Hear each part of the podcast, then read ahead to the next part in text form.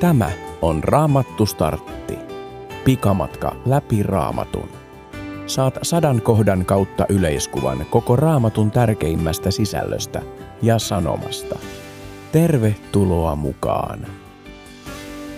Raamattu Startin on tehnyt Raamatun lukijain liitto ja lukijana on Pekka Laukkarinen. Ristin kuolemansa ja ylösnousemuksensa jälkeen Jeesus nousi taivaaseen vuonna 30.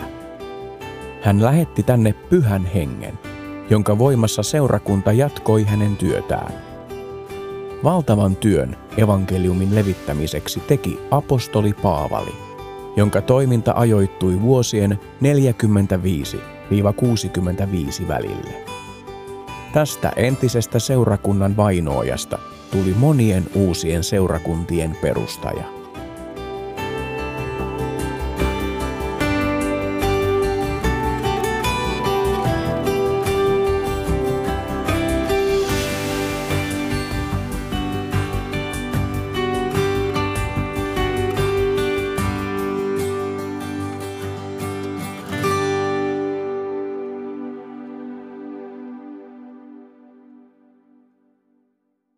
Nyt evankeliumi tavoittaa myös Euroopan.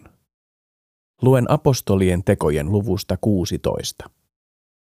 He jatkoivat sitten matkaa Frygian ja Galatian halki, sillä pyhä henki esti heitä julistamasta sanaa Aasian maakunnassa.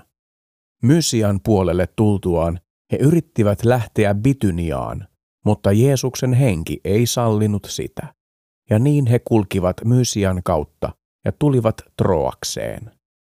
Yöllä Paavali näki näyn. Makedonialainen mies seisoi hänen edessään ja pyysi, tule meren yli tänne Makedoniaan ja auta meitä. Kun Paavali oli nähnyt tämän näyn, me hankkiuduimme heti lähtemään Makedoniaan, sillä ymmärsimme, että Jumala oli kutsunut meidät julistamaan evankeliumia siellä. Niin siis lähdimme Troaksesta – Purjehdimme suoraan Samothrakeen ja sieltä seuraavana päivänä Neapoliiseen. Sieltä jatkoimme matkaa Filippiin, roomalaiseen siirtokuntaan, joka on ensimmäisiä kaupunkeja Makedoniaan tultaessa. Viivyimme siellä muutamia päiviä. Sapattina menimme kaupungin ulkopuolelle joen rantaan. Arvelimme, että siellä olisi rukouspaikka. Istuuduimme sinne ja puhuimme naisille, joita siellä oli koolla. Meitä kuuntelemassa oli myös muuan Lyydia, Jumalaa pelkäävä nainen, joka oli kotoisin Tyatirasta ja kävi kauppaa purppurakankailla. Herra avasi hänen sydämensä ottamaan vastaan sen, mitä Paavali puhui, ja hänet ja hänen perhekuntansa kastettiin. Hän sanoi sitten meille, jos kerran pidätte minua Herraan uskovana, tulkaa kotiini ja jääkää vieraikseni. Hän vaatimalla vaati heitä tulemaan.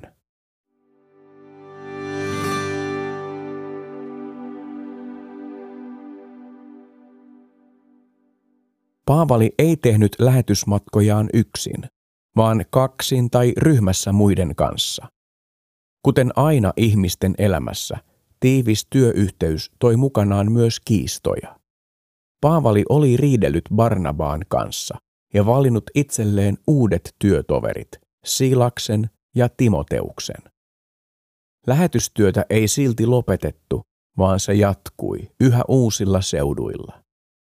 Nyt Paavali sai unessa kutsun siirtyä Makedoniaan. Unessa saatu kehotus tarkoitti käytännössä sitä, että Paavalin piti lähteä kertomaan Jeesuksesta Eurooppaan. Jumala oli valmistanut purppuran myyjä Lyydian sydäntä vastaanottamaan sanoman Jeesuksesta. Hänestä tulikin ensimmäinen eurooppalainen kristitty. Nykyään Euroopassa on kristittyjä 565 miljoonaa. Lyydian tapaamiseen liittyy muutama mielenkiintoinen seikka. Tuohon aikaan miehet eivät keskustelleet tuntemattomien naisten kanssa julkisella paikalla. Mutta Paavali ja Silas kuitenkin tekivät niin, jotta Lyydia saisi kuulla evankeliumin. Lyydia ei ollut juutalainen, mutta oli silti Jumalaa pelkäävä, eli kunnioitti juutalaista uskoa. Nyt hän sai kuulla myös Jeesuksesta. Yleensä alkuseurakunnan jäsenet tulivat alemmista yhteiskuntaluokista, mutta Lyydia oli varakas, sillä purppurakankaat olivat hyvin arvokkaita. Lähetystyö on siis yllättävää, pyhän hengen johdolla tapahtuvaa työtä, jossa inhimilliset esteet ja rajoitukset kaatuvat. Oletko itse joskus tehnyt loistavia suunnitelmia, mutta sitten onkin tie noussut pystyyn? Mitä silloin ajattelit ja tunsit? Pettymys, suru ja suuttumuskin ovat luonnollisia tunteita sellaisina hetkinä. Jumala voi kuitenkin johdattaa sinua tällaistenkin vastoinkäymisten kautta. Ehkäpä olitkin menossa väärään suuntaan, niin hyvältä kuin suunnitelmasi näyttikin.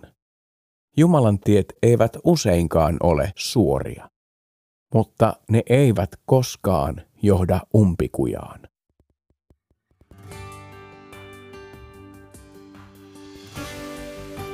Mieti vielä, onko jokin oman elämäsi vastoinkäyminen osoittautunutkin siunaukseksi?